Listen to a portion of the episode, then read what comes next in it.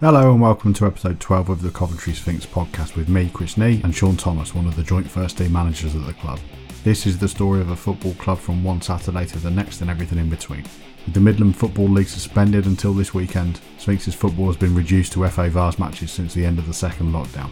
Unfortunately, that run has now come to an end. On December the nineteenth, Sphinx were beaten two one by Anstey Nomads in the third round. In this week's episode, that's the sole focus of my conversation with Shaun. The pandemic has brought with it another phase of uncertainty as we head into our unscheduled Christmas break. We're due to play against Newark at home on January the second, but the circumstances are ever changing. So for now, let's focus on the last match of twenty twenty and on this week's chat with Shaun Thomas.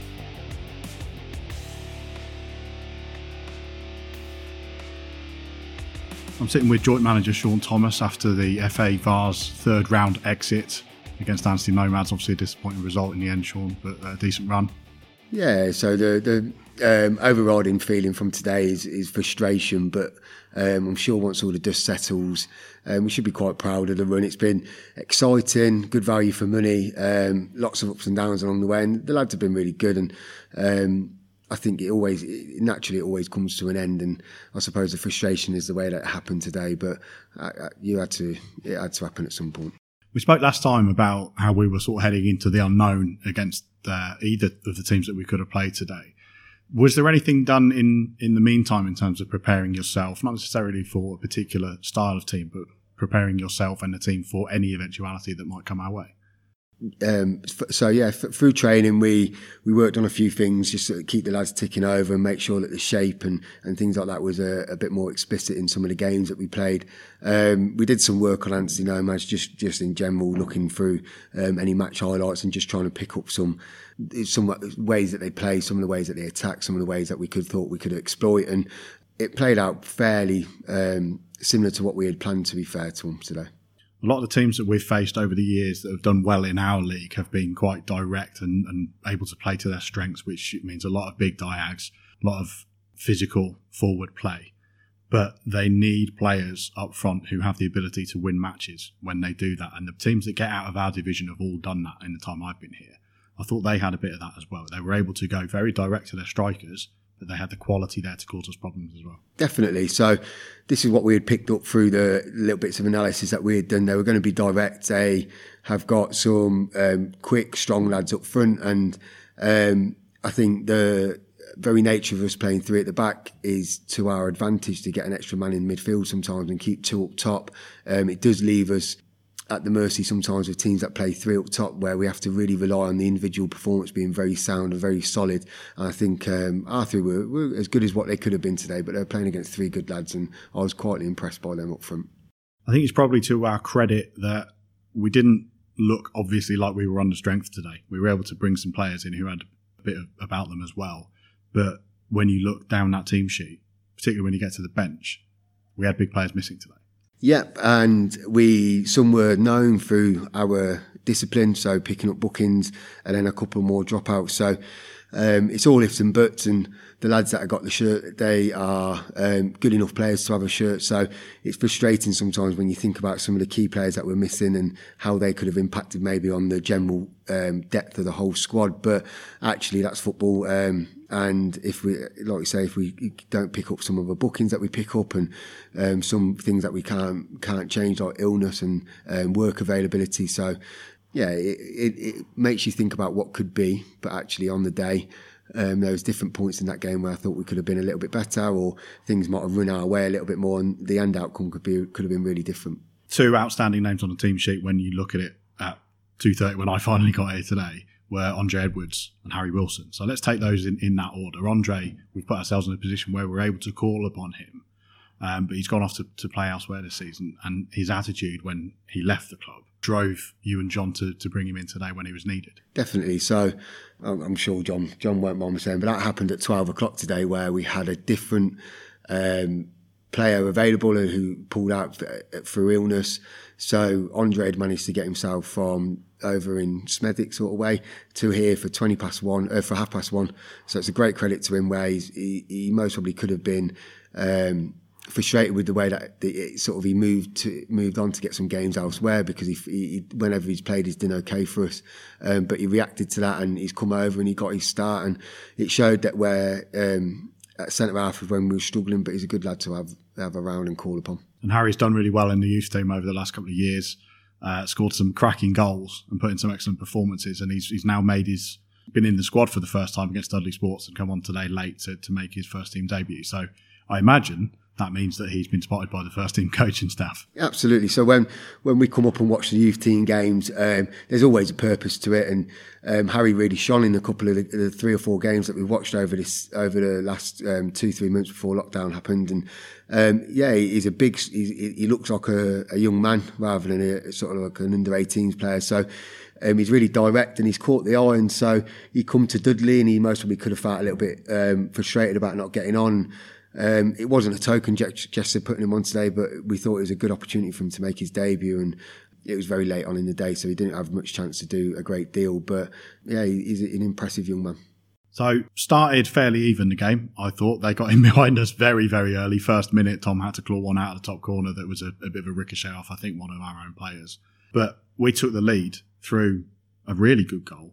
Danny Fraser did well, a lovely turn and, and run and cross for, for Ryan Harkin, who's coming at the back post. Quietly, Ryan's come in and scored three and three, if you count the friendly. Yep, and um, we we sort of highlighted some of the where we thought we could exploit. So in between the centre halves, we didn't feel as if they picked up um, in from crosses from what we we'd observed in the highlights that we had seen. So um, I mean that's a very um, snapshot of what we thought we could exploit, and the, the cross was really good from Danny, and the attacking of the ball was good from Ryan, and he's took his chance and he's managed to put it through the legs of their keeper, who was a, a, a very good keeper. I thought he's got great great pedigree. And so, yeah, I think it was about um, it was about as good a start as what we could have wished for. In terms of degree of difficulty on that finish, there's not been many players at this club since I've been here that would put it away, and I would be so confident that he would do it. Very good finisher, and he, he knows where the net is, and it just comes natural to to players like Ryan. And um, it's it, like you say, when it's coming over and you're thinking that's the person, that like, one of about three that you want on the end of that. So he's took his chance, and he has to hit the ball really true, and he did that. So it was a good finish. The game turned on a, an equaliser for them um, just before that. I don't know how the referee would, would explain this himself, but my interpretation of it was that we were going to be awarded a penalty, and I think he was giving that penalty, and he, he may disagree, but that's what I think he was doing. Um, and then he saw that the ball had been adjudged to have, to have gone over the goal line by the linesman. I can't tell from where I was whether it was, was over or not when Jamal Adams took it past a couple of players on, on the goal line. What was your interpretation of that whole situation and our response to that? I wouldn't come on here, Chris, and, and slate referees or linesmen or anything like that, because I don't think there's any value to it. From our angle, I would say that's a pretty good spot from the linesman to see that from fifty yards away. And if he was right in line with it, I don't know how he sees through the posts or, or anything like that. So um, the referee's within twelve yards, and Jamal's cut the ball back and, and was travelling along close to the to the touchline, and lads took him out. So I'm not really sure how, how that developed, and I, I don't really get why the overrule was made, but it must have been a good spot. And if it did go out, you know, you hold your hands up. But um, the most disappointing part of all that was obviously our reaction to not the penalty being given, then overturned, and then straight from that kick-off, we concede and it's one one. And then we had this mad, crazy two, three minutes where should have had, or in my opinion, should have had a penalty, go to one one and go to two one down by losing the ball in the middle of the field. And it was just very chaotic, and that turns the game on its head. We had some good chances beforehand. You could argue that it was it was, it was close. It was tight all the way through. Um, and it was the team that was going to manage that um, pitch better was po- possibly going to prevail in the end. But that was a real big key moment. I haven't played football to anything like this level. So tell me a little bit about how the concentration shifts in those in those big moments, because when they concede that goal, and you know it's genuinely it's the next play that they score from again. What's going through the mind of players when they've just had that disappointment? Is it we need to get back into this, or is it just a little bit kind of inwardly not that happy? I think I think if you ask the lads, and we had we've had the. Um, the analysis at the end of the game where it's all a bit fraught. I think if you asked the lads, they, they would have done that a lot better next time. I think they got caught up in the, that should have been a penalty ref, berating at the ref a little bit, and they didn't get back into their shape. And it shows you when you get to the uh, you get to a certain level and you get punished at times like that, and we got punished today. And it's just, that's that's the general feeling of disappointment. Really, was based around in three minutes we sort of um, knocked ourselves in, out out of the vase, in, as it turned out. We had the first opportunity today to bring Lewis Noon back in to the first team lineup, and he played from the start. If we were going through a normal league programme at the moment, so for anybody who doesn't know, this was our only game, uh, would he be brought in more slowly, or has he just been working through lockdown, got himself ready and would have been playing three weeks ago anyway? Um, so again, p- perfect timing with, with Lewis. He, he's got himself fit uh, at the same time as we've had some suspension. So I think it's just a natural fit. I think once you go into the league season, we get some of the lads who are cup tied back, we get some of the suspended lads back, um, and then there'll be real competitions for places. So If, if and when we do get back into that sort of Tuesday, Saturday routine, I think naturally you can utilise the squad uh, more to make sure that everyone's getting equal, well, not equal minutes, but, you know, getting a fair shout and, and managing that over a longer period. With the cup games, it's almost uh, a one-off shot. So really you're playing for that given day your best team all of the time. We get into the second half and I thought, not, not us necessarily, but the game laboured a little bit. They maybe started the half stronger, but then I think we're very aware that we could catch them out going the other way by the last twenty minutes or so. Um, we did manage to carve out a couple of chances, probably not enough if we're being honest, but the two that really stand out for me were the one that Loz hit with his left foot that went not that far wide. It was a really good strike. And the other one, and we've mentioned him already, their goalkeeper stood up nice and strong um, when Jamal Adams went through. And I thought Jamal did really well to get that shot away in the first place, but he came up against what's a very good goalkeeper in his way. Yep, um, and when you look at that second half, I think we were in the ascendancy a lot of the half. They they maintained their um, threat by keeping their lads up top, and it was always a bit of a foot race every time they cleared their lines, and um, so they they would they they maintained their their threat by just leaving those lads up. But in general, we we pushed all that second half. I think um, there was also the one that Loz hit, and the keeper got down very close to his right hand side, which was a pretty amazing save. So this is a guy who's played professional football and um, done a lot in his career, so you can see the qualities there. And yeah, I think we just needed a bit of luck. Loz has almost hit his one with the left foot too true, and it's just flew past the top corner. And Jamal's one, like you say, I think he's done everything right, and the keeper's just spread himself, and he's a big guy, um, and it's just hit him, and we haven't scored.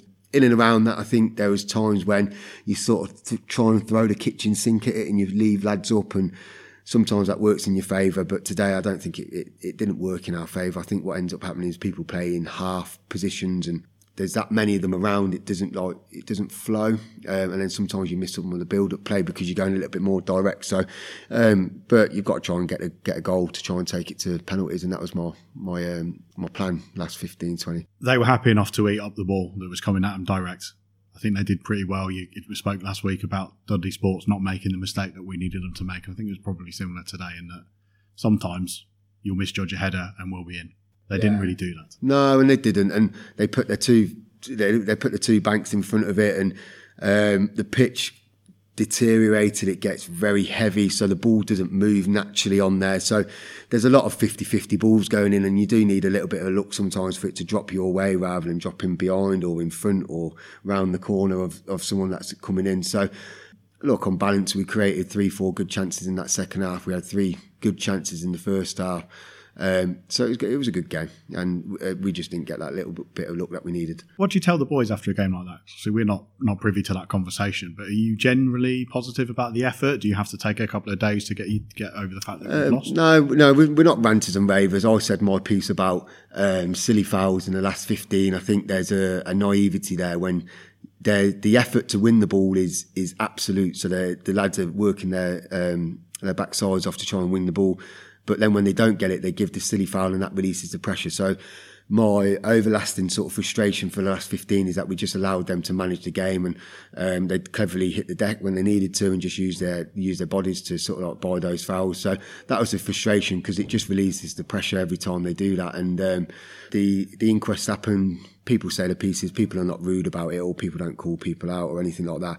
And then as I'm just sat waiting for this to get set up, we I send the text just saying you should be proud of yourselves, because at the end of the day, we've got further than what we have done for thirteen years. And um, there's a lot of young lads out there who are working, working their backsides off in difficult circumstances. So I am proud of them. There was an incident that you were much closer to in the second half than I was, which was um, Lewis Noon. mm. appeared to um, have some some contact from one of their players. What happened in that? So um, he's end- Nooney's ended up with a, with a two two stud marks down his hip um, onto onto his backside, and he's cleared the ball away, and he's he's sort of like he's cleared the ball and he's he's landed on the floor, and the lad's jumped over and landed onto his side, and it looks as if there's a bit of malice there. It's really difficult to say because it's right underneath our noses, and it, you can't always tell what the, the true intent of the other guy was. But it's it was rankling in my mind that the linesman's got a good view of it, didn't see it, which was frustrating because he had eagle eyesight in the first half to spot something from fifty yards away. So that was my frustration. But overall, positive season in the Vars. In a very difficult season to achieve anything, frankly. You know, we're playing this without any league football in between. Yeah, we've come, as you say, further than we have in more than a decade, and gone out in decent fashion. Yeah, um, as I said, really proud of the lads. It's not not a, an easy situation to play your football in. You, you don't know if you're coming or going. You're not sure about availability of training and um, things like that. It's, a, it's a, been a funny old year, and as we hopefully move into the new year with some more positive news, but um, you couldn't be proud of them, to be fair. And as I said, there's a lot of young lads in there who are, some, for some of them, playing their first year of adult football. Some of them playing their first first year at Step Five football, so um, really, once once all the frustration about going out of them, you couldn't be better. You couldn't be better. You couldn't have a better group of lads up there. And once you've had some of those lads who are suspended and maybe not available today, it's a really sw- strong position to be in. And when football returns, we'd hopefully be in a, a good position to have at least a good back end of the season. We really are now headed into the unknown. So we don't have a league fixture until the second of January, and we don't know, honestly, nationally what's going to be happening. So, final question. What happens now for you and John? What do you talk to the players? Do you give them a bit of time to recharge? Good question. So, we've left it there where the natural reaction is to say, let's go down into the bar and have a chat, and we couldn't do that. So, I hope the lads go and have a good Christmas. It'll be the first Christmas for a few of them where they haven't got a Boxing Day game. Um, and however Christmas looks for them, I hope they have a good one. And I suppose we'll have a catch-up in between Boxing Day and Um, New Year's Eve, because as we as it stands, we're preparing for Newark for January second, which um, if anything like the last game is to go by, it's going to be a decent game up here.